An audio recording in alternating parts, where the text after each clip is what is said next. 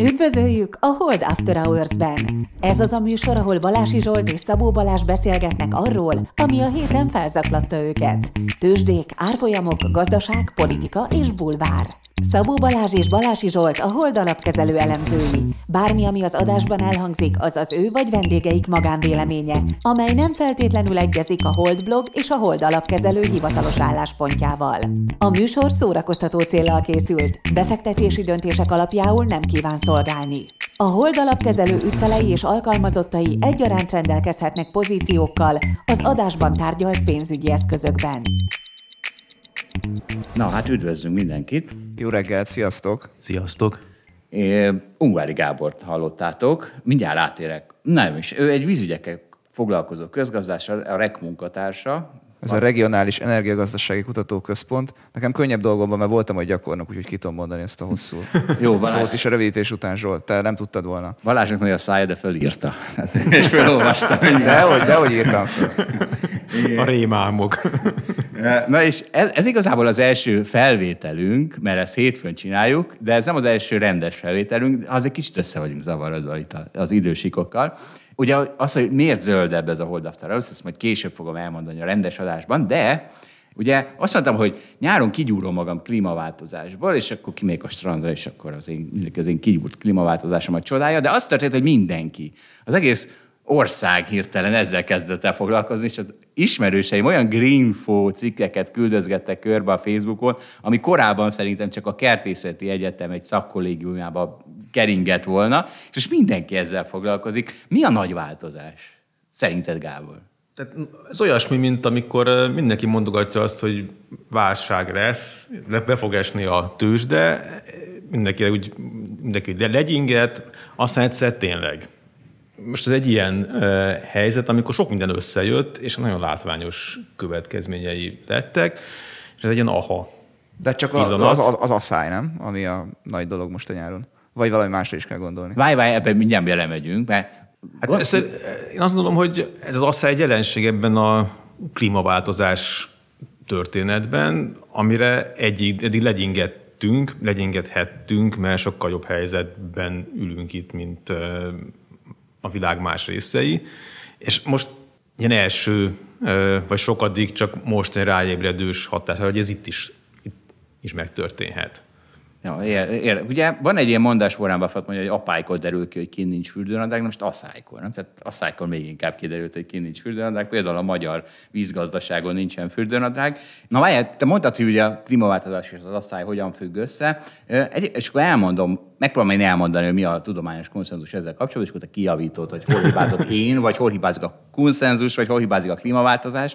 Szóval először is, tehát senki ne higgye azt, hogy azért, mert melegszik az időjárás, ezért kevesebb a csapadék. Gondoljatok, gondoljatok csak a dzsungelre, ami ugye a legmelegebb tájegység a világnak, és ott a legtöbb a csapadék. Szóval alapvetően az a konszenzus, hogy a felmelegedés az több párolgásra jár, hiszen az óceánok akkor többet párolognak, ami több felhővel, ami több csapadékkal is jár a szárazföld fölött is. Sőt, ez az egyik folyamája a klímaváltozásnak, a másik pedig az, hogy a több széndiokszid az több növényzetet okoz, ezt látjuk is a világban, ahol épp az ember nem írtja ki, ott egyre több a növényzet, ami nagyon jót tesz a, a, annak, hogy ez a pára, ami az óceánok fölött le, kicsapódik, az hogyan menjen be a, a, a kontinens belsejébe, és legyen több csapadék.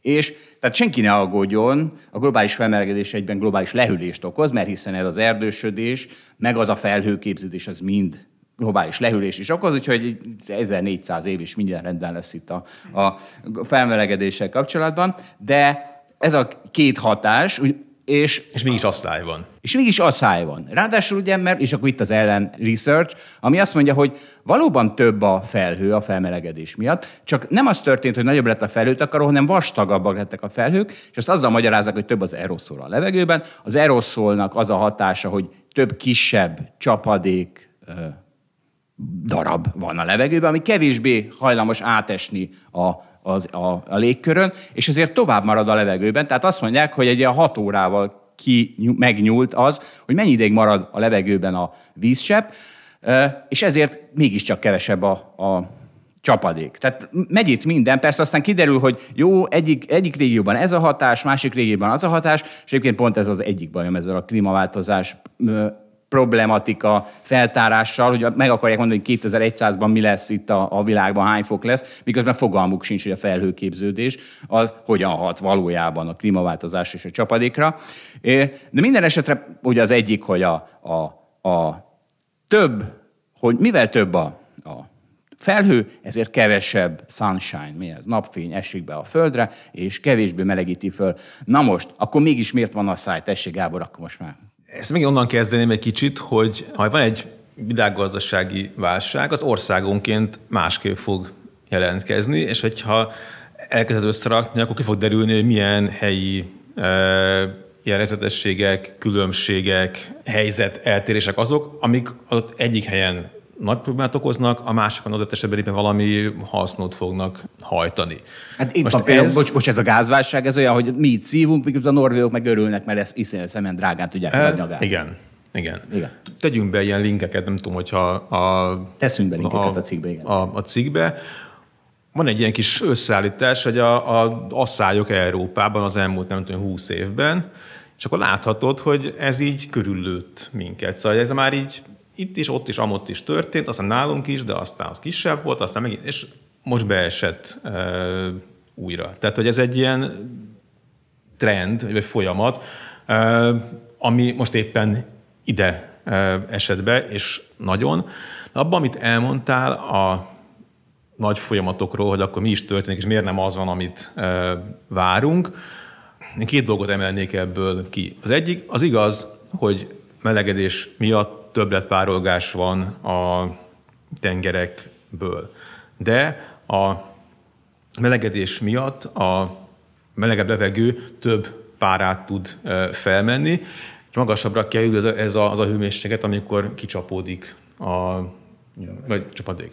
És ami itt még bejön, hogy ez nem egy lineáris történet, hanem kicsit exponenciális. Tehát, hogy egy fok melegedés százalékra nézve, egy százaléknyi növekedés, nem egy százaléknyi... Többletizet képes megtartani. Hanem sokkal többet. Tehát a melegedés egy ponton túl, és most járunk ezeken a szakaszokon, drasztikusan több vizet képes a légkörben megőrizni, amitől kevesebb csapadék lenne. A másik, ami ebből következik, viszont, hogyha ugyanakkor a hőmérséklet csökkenés, e, egy foknyi csökkenés esetén a kicsapódó vízmennyiség az megnő. Tehát ha csapadék van, egy hőmérséklet csökkenés miatt, akkor egy nagyobb intenzitású csapadékjelenség fog bekövetkezni. És a másik oldalon ez kevésbé tud megmaradni a szárazföldön, vagy ahol leesik, mert intenzívben esik le, még nagyobb a lefolyás. Igen, pont erről fogunk beszélni, hogy, hogy hogyan kellett volna fölkészülni a vízügynek arra, hogy ezt a néha leeső sok csapadékot valahogy bent tartsa a földterület fölött, amíg beszivárok, stb. Ugye, majd erről beszélünk mindjárt. Erről is fogunk beszélni, igen. Tehát, hogy van ez a jelenség, hogy egyszerűen a általános felmelegedés miatt a csapadék jelenségek megváltoznak. Több minden változott meg, nagyon hosszú távon is, ilyen száz éves, 200 vagy akár ezer éves, ezer éves időtávban, de most viszont konkrétan az elmúlt néhány évben pedig a La Niña jelenség, vagy periódusban vagyunk a, a Földön. Ez a csendes óceán keleti felében egy olyan hőmérséklet anomália következett be, Ugye ez egy ilyen periódikus dolog, van a La Niña, meg a El Niño. Semmi köze a klímaváltozás, azt tegyük hozzá. Ez, mi, ez mindig így volt, ugye? Hát amennyire vissza tudunk látni, általában igen. És az egyikből több csapadék következik, a másikból pedig kevesebb itt Európában. Aztán, hogy hol máshol, mi történik, az egy másik kérdés, de itt a kevesebb párat levegő érkezik a kontinens eh, fölé, emiatt kevesebb csapadék van, plusz és itt jön ez a mire kell volna felkészülnünk és hogyan. Bocsánat, közbeállhatok még egyet? Persze. Említetted ezt a YouTube videót, amit linkeltél, és én is megnéztem, hogy ott mutatja uh, ilyen műhold képpel, hogy Európában hol volt a száj. És nekem egy dolog látszik, hogy az elmúlt 20 évet mutatja a videó, hogy teljesen randomnak tűnik, hogy, hogy hol volt asszály és hol nem, és valóban most ez egy olyan év volt, ahol ez a randomitás úgy jött ki, hogy a magyar alföldön rohadt nagy asszály lett. De én nem látok benne semmilyen trendszerűséget, hanem, hanem csak tényleg véletlenszerű mozgás. Egyébként rendszerűség van, tehát Európában egyre több az asszály? E, igen, egyre több az asszály. Ez most egy különösen, ez megint nem egy, egy gazdaság nézel, vannak hosszú távú trendek, és vannak rövidebb távú trendek. A egy nagyon hosszú távú trendet nézed, akkor az, az alapján azt mondom, hogy több az asszály, amiről beszéltünk majd itt terület használat, stb. mi hogyan vízgazdálkodunk egész Európában. A másik pedig ez a, most éppen ez a, a El Niño La Niña jelenség, ami szintén rátesz. És a kérdés az, hogy mennyire vagy felkészült egy adott helyzetre, és hogyha a külső körülmények szélsőségesen killengenek, az adott esetben téged be tud dönteni, ha nem készültél fel eléggé. Vannak országok, amik mondjuk megfelelő tőkeátottsággal bírnak, és ezért e, ki tudnak, át tudnak vészelni egy e, gazdasági világválság, vagy egy ilyen költési sokkot, mint mondjuk a Covid kapcsán vált szükségessé, van amelyik meg nem, mert nem tartalékolt. Most egy picit ilyenek vagyunk, hogy azért nagy tartalékunk volt, még mindig nagyobb tartalékunk van, mint másoknak, de ebben a helyzetben ez az egész... Egy laikus kérdés, hogy akkor most nem esett le egy csomó eső Európában, az valahol máshol le kellett, hogy essen, nem? Hiszen a párogás ugyanannyi volt. Tehát azt mondjuk, hogy... Hát nem feltétlenül. Most az, hogy ez leesett a csendes óceánban valahol, Igen, ez, ez, ez végül is ebből a szempontból mindegy. Tehát itt, itt a kérdés inkább az, hogy azt kell látni, hogy van egy csomó olyan mintázat, ami lehet, hogy a saját időléptékünkben stabilnak tekinthető, hogy ebből jöttek ezek az ilyen medárd, meg karácsonykopok, katalin, katalinkopok, karácsonylocsa, stb. Ilyen, Nekem minden új most, amit mondasz. Nekem is. Hát vannak ilyen, ilyen, ilyen népi időjárási megfigyelések, amik, amik be tudnak nem jönni. Valás te, kozmopolita. És hát ezek ilyen jellegű tapasztalatokon alapulnak, valamiféle stabili mintázatoknak a stabilitása. De dolgok megváltozhatnak, hogyha egy nagyobb egy feltétlen rendszer megváltozik, és most e- ebben vagyunk. A kérdés igazából az, hogy hogyan készülünk fel. Na mindjárt megyünk a bonyolultabb részekre, de közben én olvasgattam ilyen izéves, itt egy egyszerű matematikai példa, mindenki beleélheti magát. Ez egy logikai matematikai feladvány, É, van egy állítás, és nekem egy vitám van vele, és akkor te majd megint kijavíthatod, hogy hol a, kiben van a hiba. Ezt olvastam, már nem is tudom, hogy hol talán a telexen.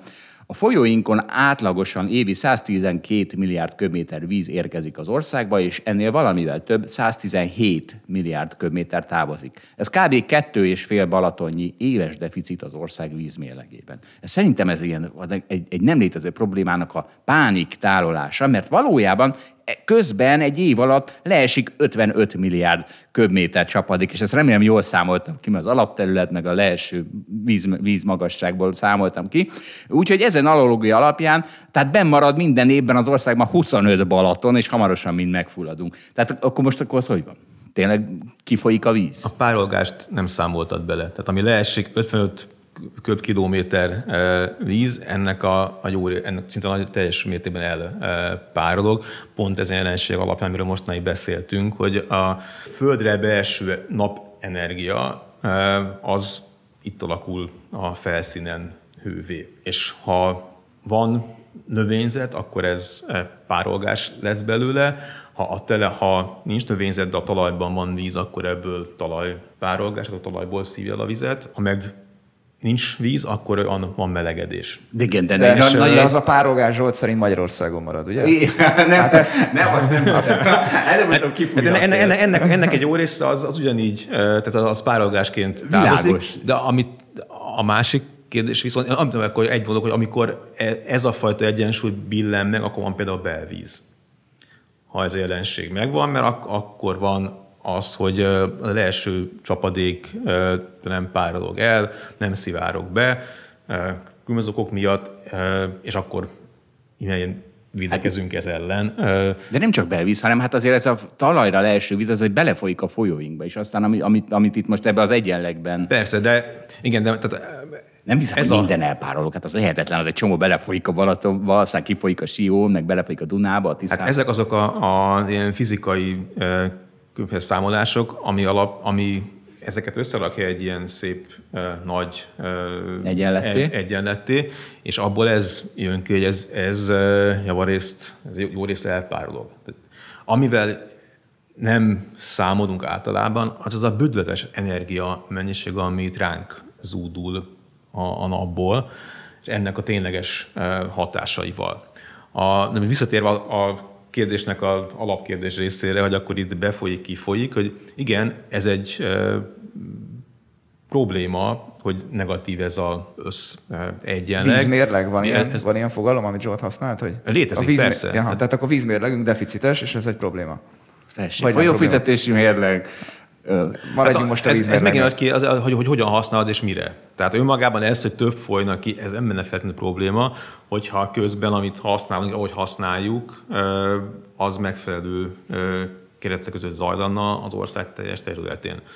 De hogy ez az, ami nincs teljesen így, és ebből adódnak problémák, de ez pedig picit megint olyan, hogy most mindenki ért mindenhez, bár szerintem a legtöbb cikk, ami most megjelent, az iszonyú, hogy megjelent, és olyan tudás kerül végre elő, ami itt van körülöttünk, és mindig, tehát hogy nem, nem vettük komolyan. Most egy ilyen elég jelentős hatás kapcsán előkerül. Jó részben az is fontos, mert amit ilyen nagy bizonyossággal próbálunk állítani arról, hogy mit rontottunk el, meg hogyan kell adatokat csinálni, az egy ilyen Kárpát-medencei részben ilyen magyar történeti tudásból fakadó ilyen értelmezés, ami itt össze tudott állni, máshol sok szempontból nem. Nem vannak térképeink 300 évvel ezelőttről, sőt, arra is van tudásunk, hogy ezer évvel ezelőtt milyen terület használat volt, és mik ezek az egymásra ható folyamatok, amiben mi beavatkoztunk ezer éven keresztül, és ez az egész hogyan alakul, mint egy nagyon hosszú kölcsönhatás. Na most ebbe fogunk belemenni. Ez, ez, ez egy tök jó, hogy ez, ez így a felszínre került, és erről most olyan körökben is elkezdtek beszélni, akik erről nem lehetett 10-15 éve ezelőtt, ez senkit nem érdekelt, no, hát a tudás olyan, hogy itt volt, de most ez bekerült ebbe a média milyen világba, és akkor most így, így, így, így jön és beszélgetünk róla, és ez tök jó. Ezt, ezt, ezt még az előző témára tettem, ezt, még, ezt még nem érzem kimaxolva, tehát vízmérlegünk negatív, akkor az mit jelent? Tehát, hogy mármint értem, hogy mit jelent, csökken a, a vízünk, ha minden évben persze deficites, gondolom, hogy nem így van, hanem néha így, néha úgy, de hogy ez mit okoz, nem tudom, elfogy-e a vízünk a mezőgazdaságiban, nem tudunk locsolni, tehát hogy mi, a, mi, az, ami, mi az, ami itt, itt ezt jelent? Ez érdemes kettészedni, hogy az a víz, ami éppen rendelkezésre áll, az hogyan használjuk, és ezt a másik ilyen nagy kérdést, hogy éppen hogy összességében mennyi víz áll rendelkezésre. A, a, víz egy megújuló készlet, itt attól van vízünk, attól folyik át rajtunk a víz, hogy az Alpokban, a Kárpátokban hó esik, ott marad hóként, utána ez, ez elolvad, lefolyik, plusz esik az eső, és utána ez is lefolyik és átfolyik rajtunk. És ez egy, ez egy megújuló készletben vannak ingadozások, de ezt mérik, tehát ezt fel lehet menni a megfelelő honlapokra. Ott van e, novembertől májusig, hogy mennyi a hóban tárolt vízkészlet, e, éppen mennyi, tegnap mennyi eső esett le ebbe az egész vízütőben, mennyi a beszivárgás, mennyi jön be a folyókba. Tehát, és akkor ebből mennyi lesz a vízállás mondjuk két hét múlva Budapestnél. Ezek a, és bárhol. Plusz most már az is összeállt ezek a rendszerek, hogy nem csak Budapesten mérjük a folyók vízszintjét, hanem azt, hogy a talaj 30-40-50 cm mélységében mennyi a, a nedvesség. Tehát, hogy ez, most kezdünk abba a helyzetbe jutni, hogy ezek a dolgok mind nagyon jól mérhetőek lesznek. Ja, attól, hogy mérhető lesz, azért nem vagyunk bejebb, tehát, ezt, ezt, tehát akkor tudni fogjuk, hogy bajba vagyunk gyakorlatilag. Arra jó. Nem, azért... Ez azért fontos, mert amit mondani akartam ezekkel a cikkekkel kapcsolatban, hogy most ezek tök jók, eh, van egy tudásunk, de hogyha be, be akart ebbe menni tételesen, mondjuk olyan kérdésben, amit mindenki mond, hogy eh, ha van erdő, akkor több víz van. Erről akarsz cikkeket eh, találni a tudományos sajtóban, a tudományos irodalomban, stb., akkor ez nem ilyen egyértelmű. Csomó cikket fogsz találni, azt mondja, és van egy csomó ember, aki ezt mondja, hogy ha most itt erdőt telepítenénk, akkor ez fokozná a kiszáradást, mert ez elszívná más területektől a, a vizet, tehát hogy ezért nem szabad például a, a homokhátságon erdőtelepíteni, stb. Lemérve, kimérve, ha belemész abba, hogy az IPCC mit mond, mint klímaváltozási hatások, és mi, hogyan mit modelleznek, akkor ez így egy ilyen koherens történetté áll szinten össze, hogy nem szabad több erdőt álmodni egy területre, mert az attól csak nagyobb lesz a, a, a szállás. Ez nem igaz, de két perc alatt szét lehetne szedni bárkit, aki ezt így leírja. ezt az állítást.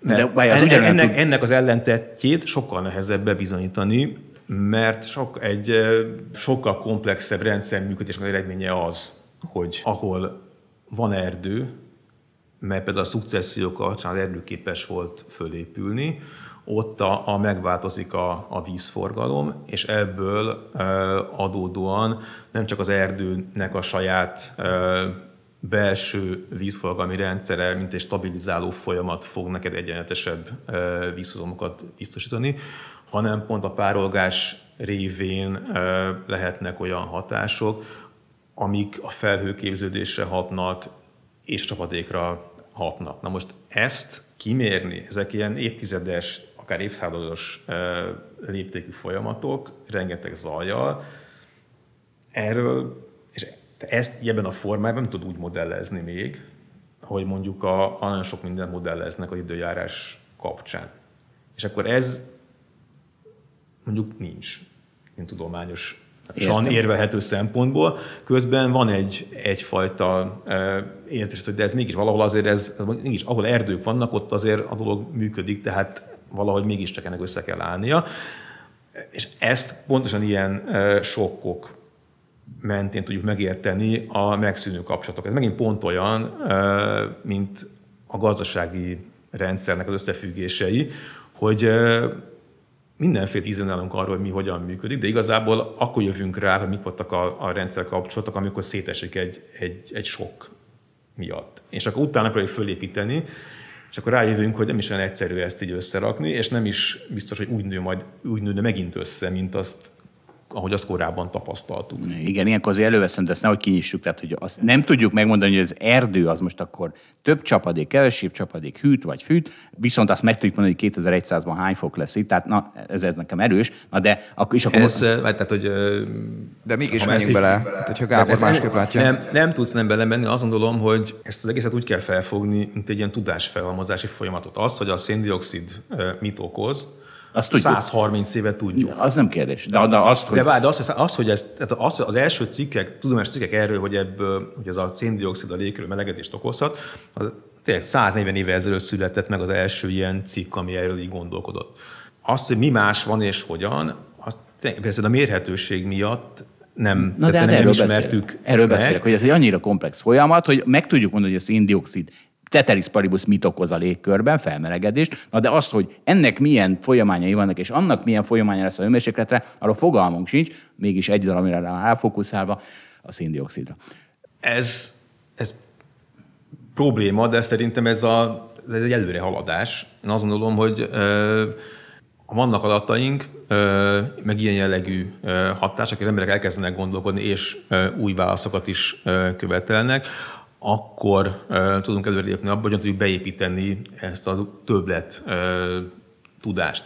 Én és nem beszaladtunk ebbe a lobberről, szerintem nagyon később akartunk beszélni, de ha, már, de ha már itt tartunk, akkor tehát én erről azt gondolom, csak mert ezt meg uh, challenge ezt a, a képet, hogy uh, szerintem, amit a széndiokszidról mondanak, uh, meg a klímaváltozásról mondanak, uh, ezek valós uh, állítások ahol szerintem a történetben van egy geller, az az, hogy úgy tekintünk erre a folyamatra, hogy itt minden rendben volt 1850-ig, amikor elkezdtünk nagyon nagy mennyiséggel az ipari forradalom kapcsán széndiokszidot belepumpálni a, a légkörbe, és akkor itt most itt vannak a hatásai.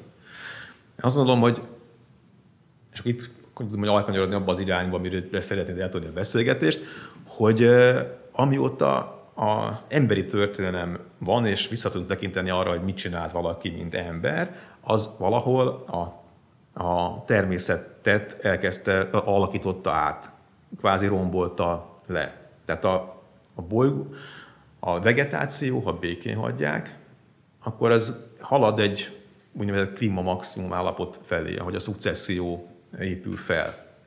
Ez nem az, hogy az erdő kinő valahol, hanem úgy, hogy ahol a, a láva elöntötte a területet, és nincs semmi, ott egy-két év múlva, vagy tíz év múlva feltűnik valami ilyen moha, vagy zuzmó, stb., és lehet, hogy ezer év múlva egy erdő van a területen, mert szép lassan ahogy az egyre növényzet megtelepedik, elpusztul, kialakul egy talaj, ez például egyre hatékonyabb víz visszatartást tesz lehetővé. Tehát egyre komplexebb növényi vegetáció rendszer, vegetáció rendszer képes felépülni egy területen, amelyik őrzi a vizet, ezért képes a bejövő nyári hőterheléssel szemben ökológiai működést fenntartani, párologtatni, ezzel stabilizálni a saját hőmérsékleti környezetét, ami aztán másoknak is jó, például nekünk, ha ez már egy erdő. És ez a felépülés az, amitől ez a bolygó kinézett úgy, ahogy, amikor elkezdtük rajta a tevékenységünket. Persze ezzel nem voltunk egyedül, mert amit nagyon szeretnénk, hogy a bifagyok rohangálnak, a bőrények rohangálnak, rohangáltak Észak-Amerikába, az is egyfajta visszavetése a szukcessziónak, mert ők se hagyták kinőni az erdőket, hanem elzabálták a füvet, csak az alapvetően ott maradt a, a tápanyag meg a, a mindjárt területen, szembe azon, hogy csinálnak Észak-Amerikában, és ez belőle a, a, a porsivatag és e, hasonlók ott, ahol mezőgazdasági művelés zajlik az területeken, és elmegy a talaj. Tehát, de ugyanezt csináltuk Egyiptomban, a, a termékeny félhold és egyéb területeken. A görögök kivágták a fákat, azért a hajót a fákat, építsenek. Igen, igen. Ezzel a részben elmegy a talaj, az, hogy tehát kiváltok az erdőket, és olyan vegetáció kerül a helyére, aminek a vízháztartása sokkal kevésbé hatékony a belső napenergia vízpárává alakításában, ami elviszi a hőcsúcsokat a területről. Ez az, ami például itt a Kárpát-medencében nagyon szépen összerakható ezer évnyi terület használt változás alapján, és ez az, amit a cikkek is részben szólnak, hogy ahogy, és nem csak mi, a fullősénk óta. Európában 2000 évvel ezelőtt még full erdőborítás volt, erről is vannak cikkek. Tehát amit Amazonban történik most, azt itt le megcsináltuk fokozatosan, szép lassan 2000 éven keresztül. Ennek egy hő visszasugárzás, felszabadulási többlet a következménye, mert ezt a terület vízgazdálkodási képességét lecsökkentettük, amivel az energia kilengés csökkentési képességünk is megváltozik, és mindezzel a talajban tárolt víz mennyiség is szépen csökken, ami, hogy előáll egy olyan kedvezőtlen, szélsőséges helyzet, mint ebben az évben, hogy nagyon nagy mennyiségű vizet kéne tudnunk elpárologtatni ahhoz valahonnan a talajból, hogy ne menjen fel a hőmérséklet 30 helyett 40 fokra, és ne tűnjenek el mondjuk a felszíni néhány 10-20-30 cm-ből teljesen a víz, és vele az ilyen, nagy, ilyen mélységű víztestjeink. De ezt már nagyon régen elvesztettük ezt a képességünket, ezért most egy ilyen helyzetben, tartalékok nélkül egy ilyen nagyon szélsőséges helyzet állt elő, mint idén. De, de tehát visszatérve, hogy Zsolt azt mondta, hogy az egyértelmű, hogy korreláció van a széndiokszid és a hőmérséklet között.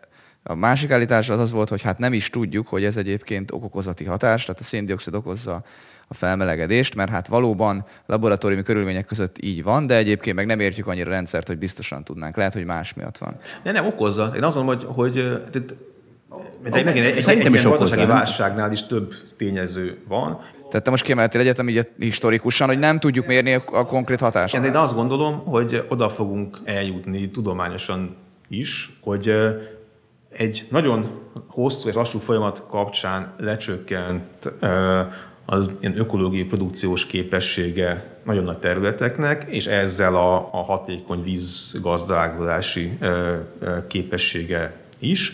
És egy ilyen lecsökkent produktivitású helyzetre jött rá egy külső sok a széndioksziddal, és a kettő együtt okozza ezt a, a mai helyzetet. Én ennyit értek belőle, azt gondolom most, aztán mi még, ami ebben bejön, de az arra majd tehát, száz év múlva Na. sokkal többet fogunk tudni. Na térjünk rá Magyarországra. Mert ott, ott viszont, tehát itt volt ez a Greenfo cikk, ebből fogok most idézni. Hát mi volt? Nekem az általános iskolában még büszkén voltam, itt a 19. századi árvízszabályozás, amikor levágták a kanyarokat, meg stb. És, és tessék, olvasni fogok ebből néhány mondatot, most elnézést, mert jó, nagyon jól megfogalmazta a dolgokat. Az inkompetens vízügy intézkedései felteszik a pontot az 1847-ben megkezdett folyószabályozás, pontosabban a búzabányák érdekében becsatornázott folyók vízelvezetésére.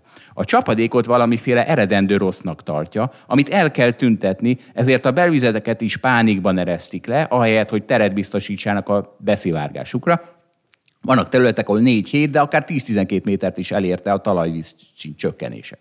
A Kárpát-medencét a történelem során az áradások töltötték fel talajvízzel, az árterekről lassan talajba szivárgó víz segítségével, a folyók becsatornázásával az áradásokat szűk keretek közé szorítva lerohannak az országból a talajvíz és a tájfeltöltése elmarad. És itt jön a legszebb bekezdés, ez már utolsó.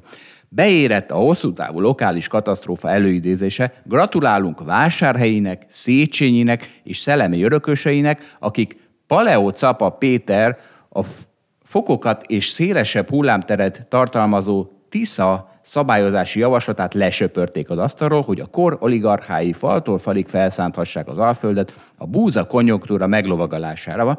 És ez a vége, csak hogy megjegyzem, hogy Paleo Cápa, Paleo Cápa Péter, az, az ma egy iszonyú nagy influencer karriert futhatott volna be ezzel a néven. Na, szóval mi van ezen az Alföldön? Tényleg Széchenyi István a legnagyobb magyar, az most itt zuhan? Jó, jó, ez idén elkezdett zuhanni? Szerintem nem. Most ha körülnézzünk, hogy mit fejlesztünk most, én nem Stad- tudom. Mit? Hát stadionokat. Ja, ja, jó, tehát, tehát, amit... Jó, de ő rossz irányba fejlesztett. Ugye ez, ez az irány, hogy az, amit Széchenyék csináltak, az az árvízszabályozás, az az, ami most megcseszi az Alföldet. Tehát ez az igen-igen típusú ö, hozzáállás, de amit szerintem látni kell ebben, hogy valóban, tehát ezek a, a intézkedéseknek van ez a, a hatása. De ez 150 évvel ezelőtt történt. Ez kicsit olyan, mint hogyha a, vannak a rozsdövezetben Amerikában ezek a lerohadt gyárak, ahol összeomlott az autóipar. Lerohadt városok. Lerohadt városok, összeomlott az autóipar. És azon vitatkoznak, hogy érdemes volt elkezdeni autóipart fejleszteni azon a környéken, avagy sem. Mert hogy a kérdés szerintem nem ez a kérdés az, hogy volt egy gazdasági Boost, volt egy jó 50 évük. Volt egy, hát most ha úgy nézed, akkor ez a, ez a folyamat a szinte az utolsó magyar uh, ilyen szervesen, uh, gazdaságilag, gazdasági szempontból szervesen fejlődő uh, ilyen pozitív hullámunk uh, volt. A, amit a, ami a történelmet időzőben büszkék vagyunk, körülnézünk Budapesten, stb., az uh, ennek a gabona konjunktúrának a következtében állt össze. Plusz a, azon, hogy amit, ezek faktuálisan az, hogy mi történt természetileg folyamatában, azt mondom, hogy igaz.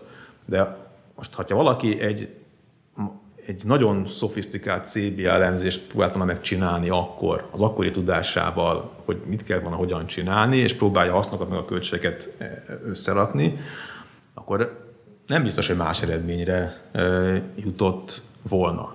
És azt, hogy most levágtak nagyon nagy mennyiségű területet az árterekről, azt, hogy most ezek mi volt a különbség a két változat között, az nem akkora különbség. Ami nagyon érdekes, egy 1906-os, azt hiszem, Arad vármegyei víz hmm, vízi társulatnak a, a jegyzőkönyvben találta valaki azt a, a mondatot, 50 évvel tekintettek vissza erre a folyamatra, hogy ki gondolta volna, hogy a földjeink termőfordíthatóak, az értékük 5-6-szorosára nő, és megfékezzük a maláriát. Én nem azt mondom, hogy, tehát, hogy történt egy folyamat, aminek volt egy felfutása, és mint mindennek egy idő után a, a rejtett nincs ingyen ebéd, a rejtett költségei elkezdenek megjelenni. A kérdés az az, hogy amikor elkezdenek a, a negatív hatások egy folyamat mentén vissza felbukkanni, közösségi költségként, szétszólt költségként, stb., akkor ezt képesek vagyunk-e ehhez e, e, kezelni, az új helyzetet adaptálódni, és visszacsatolni azokat a, a, a negatív, azokat a költségeket, amiket egy ilyen folyamat okoz. És ha ezt így ezt faktuálisan megnézzük, akkor ez, amit nem teszünk meg. Én szerintem az a kérdés merül, hogy ez véglegesen rossz-e? Tehát oké, okay, most már nem öntjük ki a folyót, vagy nem tudom, tehát hogy megvan a zárteret, szabályozták, akkor utána már az visszafele nem megy, de hogy, hogy lehet rajta javítani. És kéne, tehát igen, mit kéne igen. csinálni? Most, most, pontosan erről beszélünk, hogy, hogy nagyon nagy területeket kiszárítottunk. Ennek volt egy időszaka, amíg ez nagyon nagy hasznokat hozott. Amíg az általános így nézzük, időjárási feltételek stabilitást okoztak, stabilitás, egy stabil helyzetet jelentettek. Addig nem volt baj a kiszállítás, és, és most és, lett baj. És, amíg, és nem volt akkor a kilengés a rendszerben, hogy a, a földterület mondjuk 30 cm mélyebben kiszáradt volna, addig tök jól lehet búzát termelni, és hogyha erre rátudunk egy, még egy vízkiegyenlítő rendszert, ami a 40 ezer km csatornánk van jelenleg Magyarországon. Ez sok vagy kevés? Hát ez rengeteg. Igen? Ezt mondjuk fenn kell tartani például valamilyen forrásokból, és itt jön a kérdés, hogy akkor most mit is tartunk fel, és miért. Kinek az érdekében, és elfizeti-e. De hogy tehát amíg tudjuk biztosítani valamilyen módon, hogy a, a felső talajéten ne száradjon ki, addig tök jól lehet búzát termelni, vagy bármi egyebet. Amint ilyen killengések vannak, mint megjelent most, akkor rájövünk, hogy volt az, hogy valahol fák vannak, aminek le tudnak érni két méter, meg tudom, stb. mélyre a, a gyökerei. Ennek van egy hozzáadott értéke a stabilitáshoz. Mert onnan föl tudják szívni a vizet. Onnan föl tudják szívni a vizet. Igen. És elpárologtatni, és aztán visszahullik csapadék formájában. Tehát azt mondod, hogy ez az öntöző rendszer, ez a csatorna rendszer az, amit kéne használnunk most, az, hogy megoldjuk ezeket a problémákat, de nem oldjuk, mert nincs tartva. Nem, nem, nem. Tehát, hogy a, a, tehát megváltoztattunk egy, egy ö, vízrendszer, de akkor azt is látni kell, tehát az a baj, hogyha elkezdünk egy kérdésre beszélni, akkor nagyon sok minden ilyen, ilyen zárójelben, mert vissza kell nézni messze. De ugye voltak erdőink az Alföldön is ami ezt a, a erdők, rétegek, vizes területek, szántóink, magas produktivitású területeink, majd gazdaság értelemben nem voltak. Ebben az átalakításban elmentünk egy szélsőséges helyzetbe, kikapcsoltunk egy csomó természetes, stabilizáló funkciót, amit technikai megoldásokkal próbáltunk, próbálunk meg pótolni. Ez egy ide, van, amit részben tudunk pótolni, van, amit nem is tudnánk pótolni, de erre most jövünk rá a bizonyos új hatások következtében. És fel kell tennünk azt a kérdést, hogy, hogy amit tudunk nyerni bizonyos tájhasználattal, látva, hogy mekkora költséget okoz pluszban, hogyan kell ezt megváltoztatni, tudunk adaptálódni, hogy valami összességében kedvezőbb egyensúlyt tudjunk kialakítani. A szántóművelés egy nagyon nagy hozzáadott érték termelések képes rendszer, de nagyon nagy környezeti stabilitás kell hozzá, víz egyebek szempontjából. Most, ha az állam azt gondolja, hogy ezt tőt adja mindenkinek, hogy itt stabilitás legyen, vízháztartási vízháztartás stabilitás legyen, akkor mindenki azt gondolja, hogy ő mindenhol szántán, szántani akar, mezőgazdasági, mezőgazdasági termelést akar folytatni, hiszen miért ne? Ha ő szembesül a költségeivel, mondjuk mennyibe kerül a vizet vinni, vagy elvinni a vizet arra a területről, akkor én ezt meggondolná. És erre még rátesz az Európai Uniónak a földalapú támogatási rendszere, ami a Magyarországon nagyjából azt okozza, hogy mindenki a termés látszatát akarja kelteni, hogy megkapja ezt az évi 70 ezer. Mi máshol nem? Nem feltétlenül. Ha neked egy valós versenymezőgazdaságban alakult ki a de ez Európában már sehol sincs, tehát igen, hát ez szép. Ne, ne, ne, várj, tehát az nagyon más, hogy, hogy mekkora hozzáadott értéket uh, raksz hozzá egy terület, tehát egy területen mekkora hozzáadott értéket termelsz meg. Ez jóval magasabb uh, Európa nagy részén, mint uh, nálunk.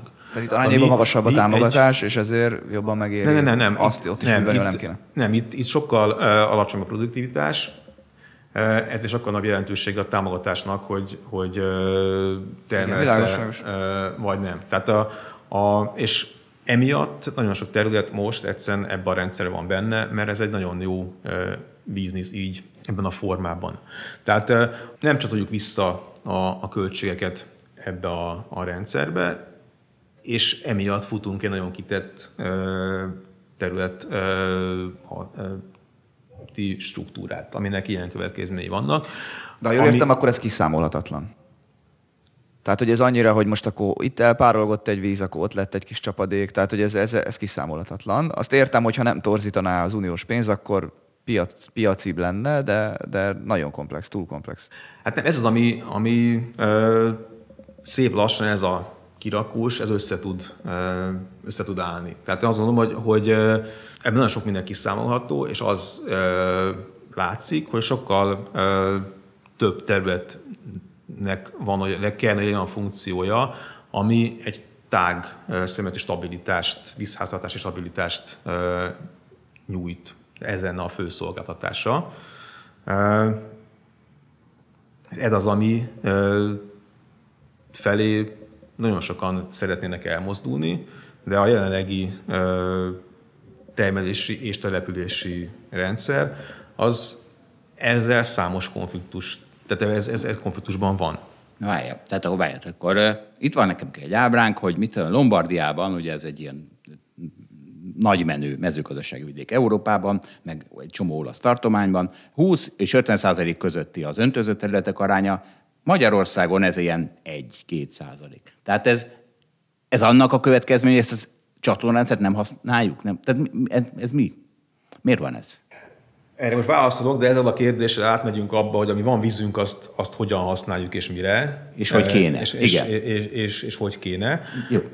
De, de igen, de ezt most akkor így azért tegyük szerintem helyre, hogy öntözni akkor éri meg, hogyha van egy szuperintenzív termelési, agrártermelési rendszered, aminek a stabilitását érdemes az öntözéssel fenntartani. Öntözés, öntözés nagyon drága.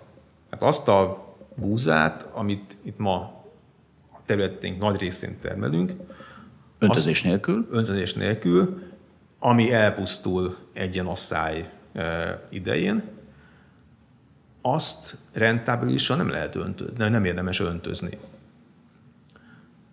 Mert nincs az a hozzá, nincs meg az a hozzáadott érték benne, ami ennek a rendszernek a fenntartását Szemben Olaszországgal? Szemben Olaszországgal, ahol ö, mindenféle baromi drága ö, zöldséget, gyümölcsöt, vagy akár olyan fajt, mint hibrid kukoricát, stb. termelnek, amit itt nálunk is csinálnak, csak nem olyan sokan. E, és ott, mivel hogy nem volt a idő nagy részében EU meg ilyen szocialista mezőgazdaság szervezés, ezért mindenki a maximumra próbálta tolni a termelését már 300 évvel ezelőtt is. És sokkal nagyobb produktivitás rendszerek alakultak ki, amiket ezek a, a öntözési közösségek, stb. fenntartottak. Jó napot kívánok a piac szemben az állammal, tessék, ide, ide vezet. E, igen. És Európa tele van ezekkel a vízgazdálkodási társulásokkal, amit a tulajdonosok pakoltak össze, rakták össze hozzá a pénzt, és egyébként hasonló módon nyílták le a saját területeiket, hogy termelhessenek. A különbség ott van, hogy például nagyon rossz adottságú helyeken, ahol a körülmények változása miatt már nem érte meg termelni, ott ez nagyon hamar visszajött egy ilyen társulatnak a fenntartási kérdéseiben. Mert hogy egy olyan terület, amit szivattyúztak, szivattyúztak, szivattyúztak.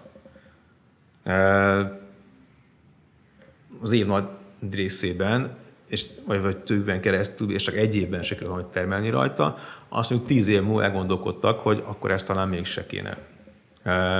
És ezt le kellett játszani, hogy akkor mit tartunk fönn, mit nem tartunk fönt, valakinek erről le kell mondania, és ilyen területeken például rájöttek, hogy akkor mégis meg kell egyezni mondjuk valahogy a, a zöldekkel, hozzunk be valami ilyen zöld funkciót erre a területre, legyen belőle bármi, amit nekünk nem kell például ott, ott ö, szivattyúznunk. És ezek a kis jelzések, ezek, ezek így vissza jönnek. Nálunk ugye összes ilyen formációt államosították az árvédelmi és az öntözési társatokat is a világháború után, és ma az állam próbál mindent nyújtani. A, a mai napig, tehát ez nem a, úgy, ahogy aztán ez visszarendező. A, a, a mai napig, és ugye ezek, ezek mindenhol ilyen nagyon kemény kis helyi konfliktusok lennének, hogy akkor mi az, amit fent tartunk, és mi az, amit nem tartunk fönt. Mi az a terület, amit hagynánk elárasztani, mi az, amit nem. Ki mondja meg azt egy tehetnek, hogy akkor itt ezt nem tartjuk gazdaságosnak. Nem tartjuk gazdaságosnak, és nem tartjuk, nem, nem, nem fogjuk vízteleníteni. Ez a fajta újra szerveződés, ez nem történt meg. Tehát ugyanaz a történet, ami az, hogy meddig tart az állam felelőssége, mit nyújt az állam az egészségügyben, a oktatásban, és ugye ezek a kérdések nem egyértelműek a rendszerváltás vége óta. Ez ugyanígy nem tiszta a vízgazdálkodásban sem, hogy az a csatorna, amelyik elindul a, a Tiszából, mondjuk a kiskörei eh, duzzasztástól, és kiszolgál nagyon sok minden, de a legvégén ott van egy parcella, ami egy egyéni termelőnek a öntözési lehetőségét szolgálja ki. Hogy ebben, a, ebben a, hol is van a pont, ahonnan ez kizárólag a magántulajdonos költsége kéne, hogy legyen, és mi az, ami pedig közösségi költség. És ez ilyen módon újra kéne gondolni a komplet táj fenntartásunkat, a komplet, az országot, ha így nézed, mert ma az állam mindent fenntart lényegében, és mindenki minden ellen biztosítani próbál, és mentesíteni próbál. Ennyi, nem csak pénz nincs ennyi, hanem adott körülmények között víz sincs ennyi. Úgyhogy, és ez az, amire idén talán látványosan rá kell mindenkinek ébrednie, amit egyébként nagyon sokan mondanak, vagy tudnak a vízügyi szolgálatban is. Tehát itt nem arról van szó, hogy itt, itt hát ezek a kérdések, ezek teljesen abszolút ismertek mindenki számára. Az, hogy ebből hogyan lesz közpolitika, amit végre is lehet hajtani, az egy másik kérdés, mert ez az, ami nem óban van.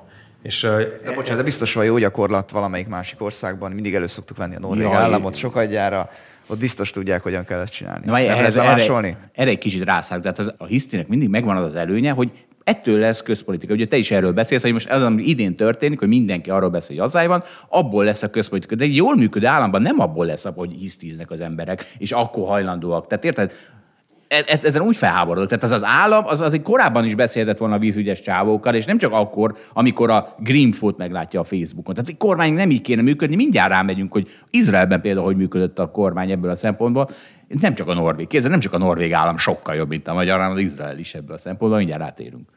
Jó, de ők aztán tényleg rá vannak ezzel kényszerítve. Ezzel most mit, mit kérdeztél? Ne, én nem kérdeztem semmit, hanem várj, ha, ha, hogy a hisztinek megvan az A hiszti, várj, azt akartam mondani, hogy én azt gondolom, hogy a, a, a hiszti az, amikor egy gát úgymond átszakad.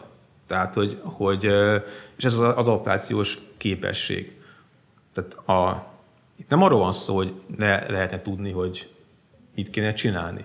Sőt, ha megnézed szó szerint a törvényeinket, mi van leírva a vízgazdálkodási törvényben, mi van leírva a vízkeret irányelvben és az ebből fakadó törvényeinkben, akkor ha csak ezeket végrehajtanánk, végre akarnánk hajtani, sokkal előrébb tartanánk ebben, ezekben az adaptációs kérdésekben is. De nem. De, de nem tartunk, mert ezeknek a nagyívű politikáknak, a közpolitikáknak a megvalósítása az elakad ezeken a helyi, egyéni, az egyéni érdek és a közérdek közötti konfliktuson, amire nincsenek technikáink. Nem vízügyi technikáink nincsenek, hanem társadalmi technikáink nincsenek arra, ezeket a dolgokat megbeszéljük, elintézzünk, érdeket egyeztessünk, valakinek de fizetnie kéne valamiért, mert az ő érdeke, hogy az a dolog megtörténjen. Tehát e, e, és erről tárgyaljunk. Tehát, hogy ez, ez is egy kicsit még a szocializmus hagyománya szerintem, nem? Tehát, hogy... Ez teljes mértékben a, szoci... a igen. És tehát ezek a gyűlnek-gyűlnek az ilyen jellegű konfliktusok e, megoldatlanul, És erről részben az állam tehet, mert nem edukál, meg, meg nem töri át, tehát meg, nem töri át az ellenállás. Meg, meg, meg, hát igen, de ha meg azt mondjuk, az állam át akar törni ellenállásokat, az meg ha meg vannak olyan helyzetek, amik nem annyira jó, amikor állam azt mondja, hogy van, van, történnie kéne, mi azt mondjuk, hogy nem kéne történnie, és akkor állam mégis megcsinálja. Ez így van. Tehát, hogy de azokat meg megcsinálja. Tehát, hogy, de hogy, és ott vannak a, a ott vagyunk mi, akik meg inkább azt mondjuk, hogy már az állam csináljon valamit, vagy ott vannak a, a és hogy lehet úgy, hogy egyszerűen sértődjön meg senki. De hogy a, nem a kis gazdák, ott vannak a, a, a, mondjuk a zöldek, akik szeretik a, azt csinálni, hogy a helyi meggyőzés és tehát ez az apró munka helyett, hogy valamit összehozunk, valamit dílt helyben, változtassunk meg valami törvényt, az sokkal egyszerűbb kilobbizni, és akkor majd, majd megváltozik. A, és akkor az én konfliktusomot helyben azt nem kell Hollandiában, most Hollandiában ebből vannak. Meg, meg, megoldani, hanem, hanem van rá egy új törvény. És ez az, ami a víz kapcsán nem megy. Tehát, mert hogy itt olyan, hát, hogy annyi és olyan fajta érdek van, és egy ilyen hiszti az ennek a nem, nem megtárgyalt folyamatnak a, a, az eredménye. Ismerünk helyeket, ahol a, lehetett volna, minden készen volt, ahhoz, hogy vízpótlás történhessen meg egy területre hullámtéren. Tehát a két gát között a Tisza ellett. Ebben még abban a területben mindig így a, a mostani rendszerben is megmarad. Paleokappa, stb. után. De ott is, tehát bent a hullámtéren is vannak hullámtéri szántók, ahol mindig megéri valamiért termelni, és van, van gazdasági racionalitása annak a számára, aki ott termel. Sőt, most alakulnak olyan közösségek, akik hajlandók fenntartani ilyen nyári gátakat, amitől a, a zöldeknek ekkora feje részben jogosan, hogy még ott is szántani akarunk, ahol lehetnének hullámtéri erdők, mert a közhaszon, meg az egyéni... De hogy egy ilyen terület, amin minden meg volt, kész van a, a technika is, hogy el lehessen a területet ö, árasztani a hullámtéren belül. Egy tulajdonos a legalján nem volt hajlandó, mert akkor neki nem tudna ott azt csinálni, amit ő szeret. Pénzt kell neki adni, könyörgöm, pénzt és kell neki adni. De, de ez, a, tehát ez, hogy akkor akik ott azon a, a területen a tulajdonosok, az érdekeltek, stb., ez az elmúlt 20 évben így nem sikerült egymással így megegyezniük, hogy akkor ez, ha összességében mindenki jobb lenne, akkor őt hogyan kompenzáljuk. Érted? Tehát ez a, ezek a sztorik, ezek kicsiben így megoldatlanok, az állam pedig nem kénysz, nem tolja, nem kemény azokban a jogszabályokban, amiket ha elkezdene komolyan venni, például a gazdákkal szemben a tápanyag terhelés csökkentését, amivel a vizeinket, meg az alga virágzást segítjük elő, ezt megfékezzék. Ezeket nem hajtatjuk végre, ezért nincs meg az a nyomás mondjuk egy gazdán, hogy esetleg elgondolkozzon, mégse azt csináljon, ami neki úgy a legjobb, és ne szántsa partélig a, a területét, miközben egyébként van egy jogszabály, hogy ezt nem lehet. Az EU meg tudja azt tenni, hogy ránéz műholdról egy területre, hogyha az gyepként van számon tartva, és nagyobb rajta valamilyen méretűnél egy facsoport, vagy egy fa, akkor lesz szó, hogy akkor ő nem ad gyep támogatást, hanem akkor kisválják a fát ennek örömére. Ugyanezt nem tudjuk megtenni a vízfolyás menti területekkel, hogy akkor ott meg, nem, ott meg, ha be van szántva, akkor meg azért nem adunk. Az EU-t az érdekli, ez minket úgy kevésbé érdekel. Ez, ez 10 méterenként valakivel egy konfliktus. Értem. és ez az, a, ez az a helyzet, amit senki nem vállal föl, például egy, egy vízügy nem mászik bele egy ilyen konfliktusba, mert ez egy állami szerv, ami másnak is állami szerv akar lenni, majd egyének benne. Na majd ez a hiszti segít. Tehát, hogy de, tehát érted? Tehát, hogy és akkor most egy ilyen helyzetben ez az egész iránk dől, Világ, és akkor jó, nézzünk megvan. egymásra. Mi, mi, mi, és tisztízünk. Na figyelj, két, két tanulság lesz, és te a paleo cápát, az paleo kapának ejted, de ezek szerint már magyar névet sem tudom jól kiejteni. Másik pedig, hogy, és akkor térjünk el az Izraelre. Köszönjük, hogy velünk tartott a Hold After Hours mai részében. Ha tetszett a műsor, kérjük értékeljen minket, és iratkozzon fel csatornánkra, hogy azonnal értesüljön legfrissebb epizódjainkról. Az adással kapcsolatos részleteket és az említett cikkeket, ábrákat keresse a Hold blogon. Ez volt a Hold After Hours. Tartson velünk a következő adásban is!